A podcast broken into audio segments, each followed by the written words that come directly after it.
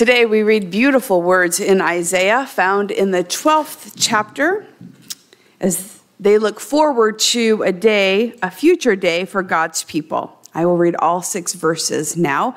Of course, your Pew Bible is in front of you. Maybe you brought your Bible, it will be also on the PowerPoint. you will say on that day, I will give thanks to you, O Lord. For though you were angry with me, your anger turned away and you comforted me. Surely God is my salvation. I will trust and will not be afraid. For the Lord is my strength and my might. He has become my salvation. With joy, you will draw water from the wells of salvation, and you will say on that day, Give thanks to the Lord Call on his name. Make known his deeds among the nations. Proclaim that his name is exalted. Sing praises to the Lord, for he has done gloriously. Let this be known in all the earth. Shout aloud and sing for joy, O royal Zion, for great in your midst is the Holy One of Israel. Recently, we were at a local hotel and we saw a beautiful installment of uh, on the wall behind the front desk. Um, uh, this is it. It's at the El Encanto. It's a work by Japanese artist Yoshitomo Saito called 120 Prayers. What you see are real pine cones cast in hand uh, with bronze, positioned on the wall to appear as if they had dropped from a tree in their natural forest habitat. It's a lovely piece. Of course, Mark Bates had to ask the clerk if there really were 120.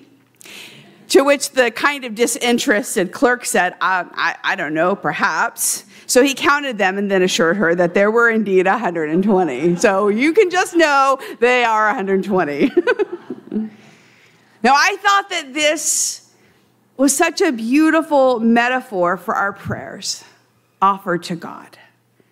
Wherever we are as a sacred act, we let our prayers out and fall as a natural way to express our love for God and trust that they will be given a life of their own. Pine cones aren't just for decoration.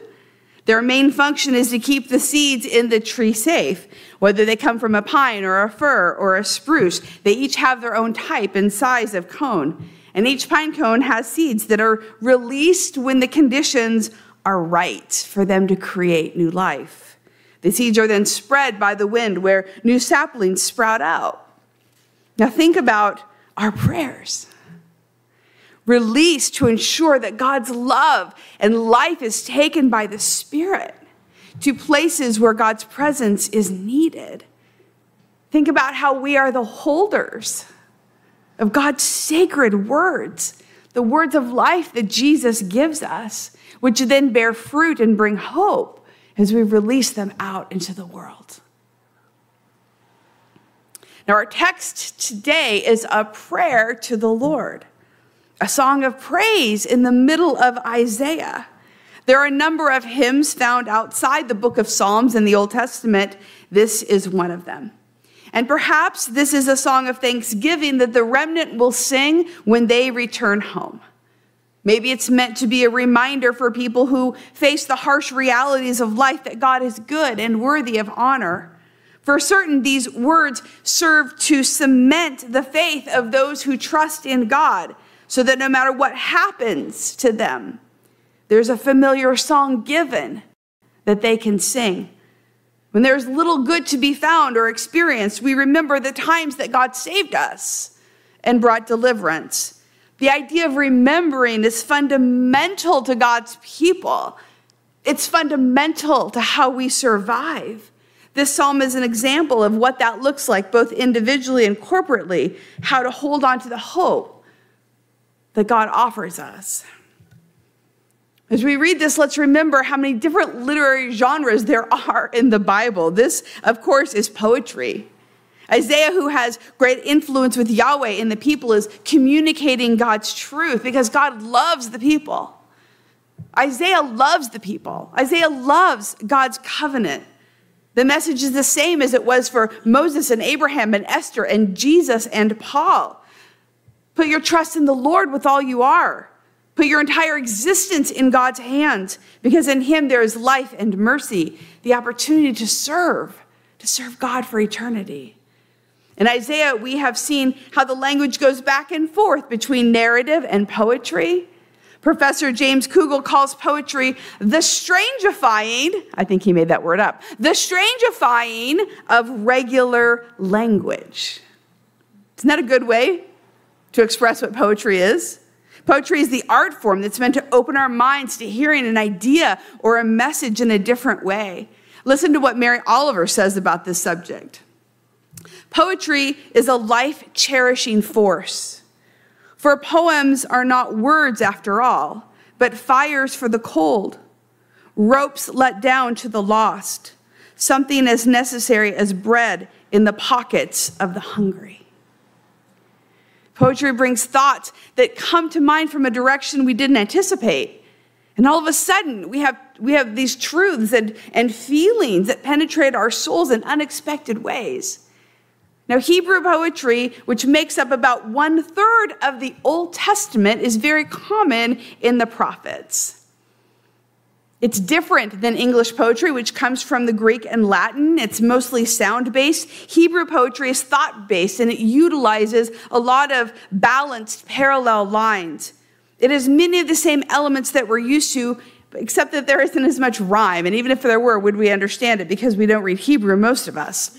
But it's a compact, mostly based on repetition, that's turned around and around and twisted until the message that you are reading becomes clearer and clearer and gets lodged in your heart. They use a lot of images. We'll see some images today from Isaiah. This poem is best broken up into two pieces, verses one through three, and then verses four through six. And each part begins with the same words You will say on that day. Now, on that day is in the future. And it's used over 200 times in the Hebrew scriptures and very frequently in this book. In on that day in Isaiah usually means judgment. But here it is a celebration. The people who have come through a long siege and it is over. And these words are meant to instill in the reader the necessity of praise to God, especially after a tumultuous time.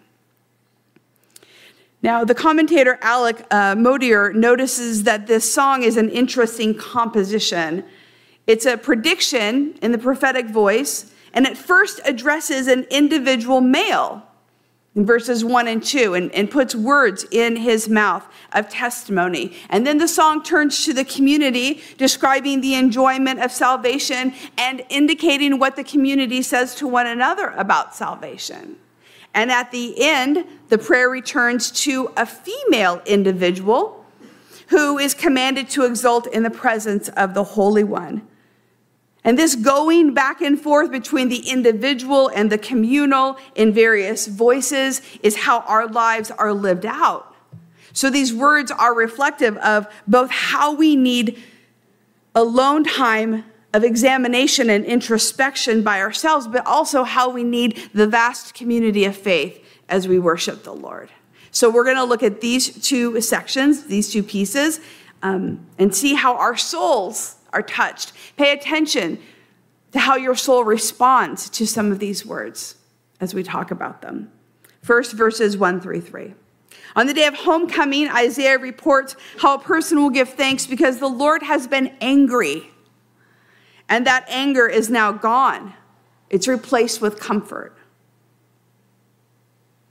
And I wonder how it is for you to think about God's anger. It seems to me that some of us are greatly afraid of God's wrath when we think that the Lord is perpetually mad at us. Others reject the idea of God's anger at all. Yet here, Isaiah, the messenger of Yahweh, is saying how a person will know when God is angry. A person will know when God's anger is no longer directed at them. Chapter 10, Yahweh says this himself. He says, Soon my anger will be dissipated and will be directed towards the nations who overpowered Judah. Jesus expresses anger. God gets angry. We know this. And we might think about when those times are, when scripture teaches us when those times are. God is not tolerant of prideful hearts. He gets angry when people injure those deliberately. He doesn't abide unjust actions, especially those that are couched in false righteousness. God speaks woe to those who harm children and those whose sole focus is their own gain while people are struggling around them. God has righteous indignation for those who have influence and use it for evil. And all of these instances are when people are working out their own agenda, trying to build their own future, their own kingdom instead of His, instead of honoring the Almighty with their hearts or their words or their actions, when they ignore Him, they work against Him. Isaiah here is speaking for a man who felt that God was angry because of his actions. But then look at what it says. This man experienced the wrath of the Lord, but then knew when the wrath of God was turned away. And we wonder how much this had to do with his own heart, his own repentance, his own understanding of who he was in God's bigger picture. Because then, he says, then I knew the comfort of God. In the original language, this refers to a person who has had a severe spiritual or heavy burden, has lived under the weight of that burden for a while, and comfort means that God has removed it, that the pressure of that burden has been gone, causing the distress to be removed. Literally, they can breathe again. This is comfort.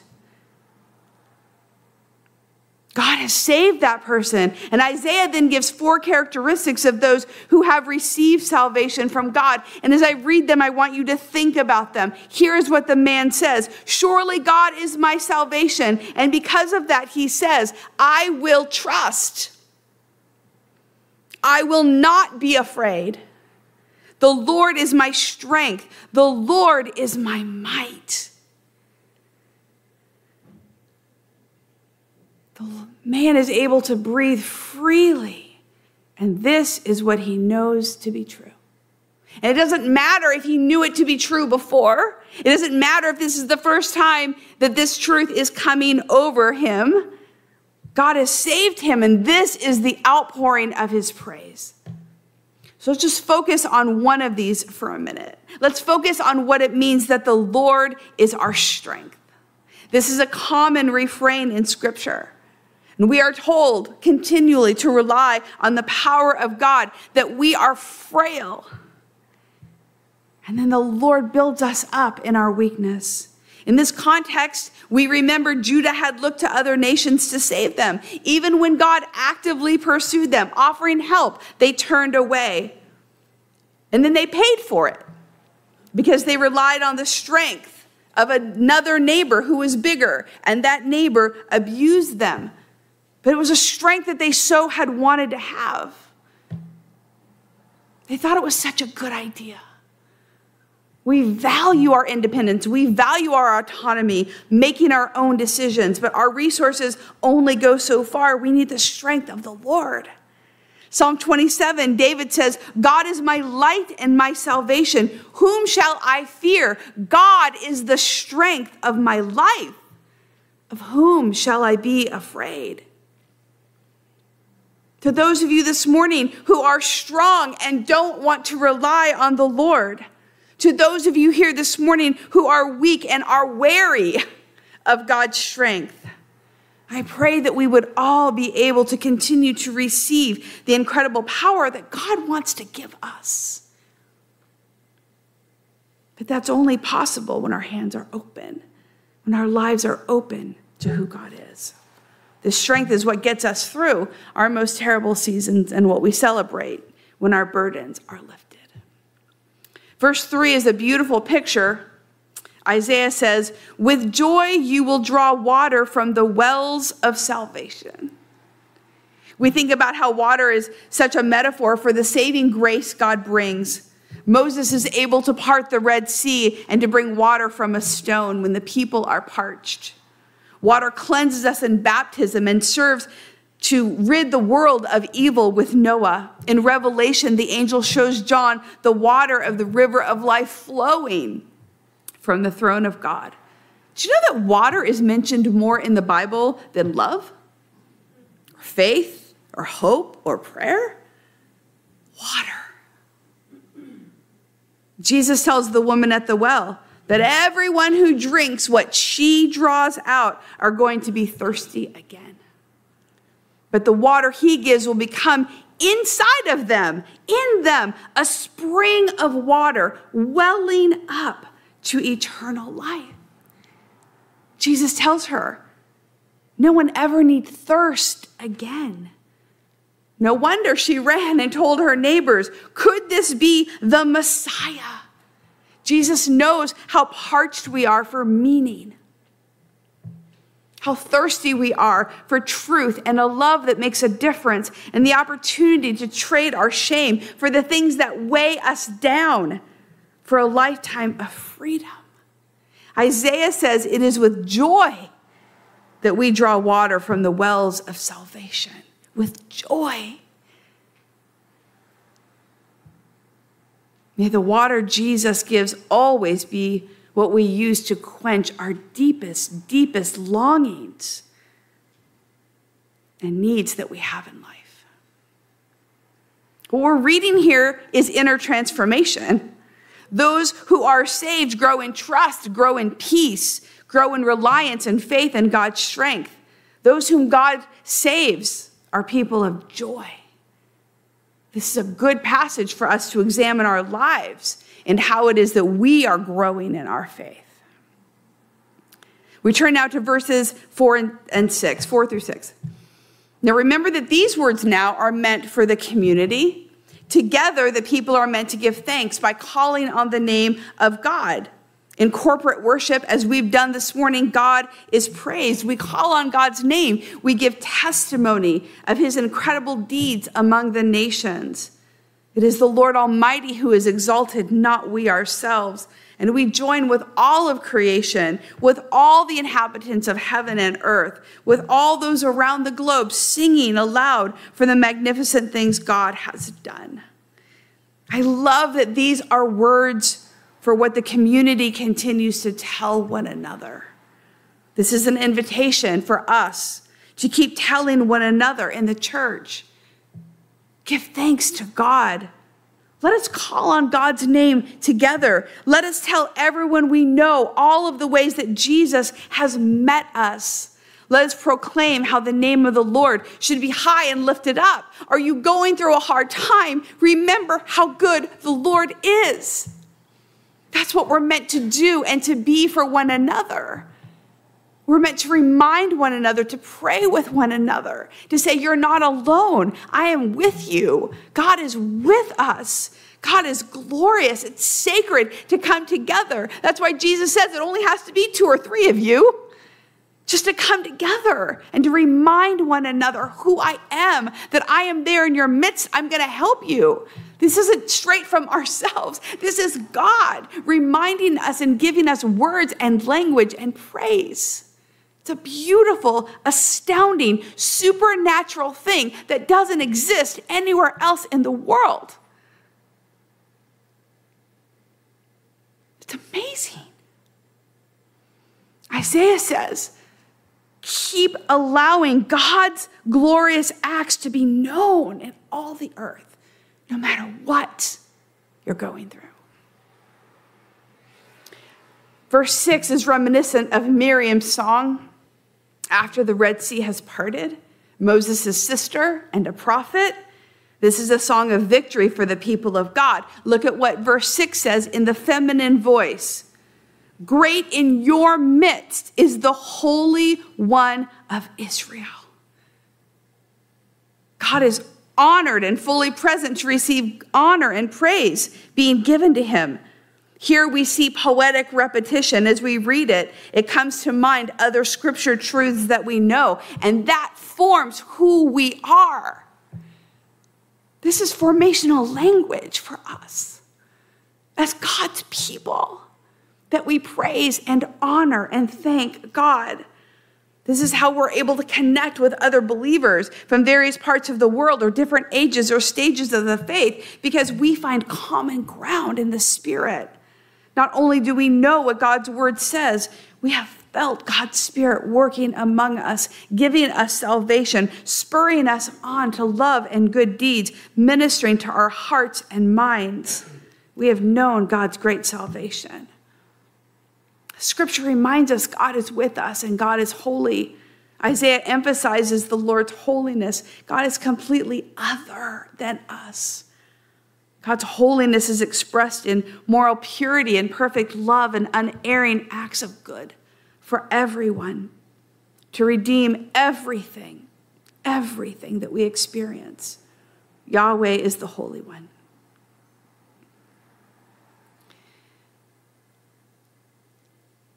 In the middle of tough situations,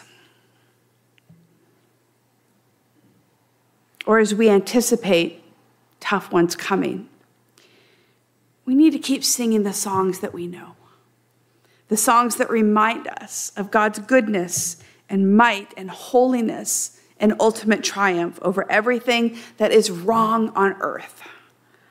When life is threatened or lost or unfair, or uncertain or traumatic, Scripture tells us keep singing the praises of the Lord. These people are going into exile. Isaiah needs them to know God will not leave you or abandon you or forsake you. And when you come out of that, your song is going to be even greater than it is today. Remember, remember, Isaiah says, one day You'll be fully immersed in thanksgiving. This is not that day, but one day you will. So anchor your reality now in the Lord. Sing praise to Him now, who has saved you before, who will save you again, who will save you in the middle of trouble. And again and again.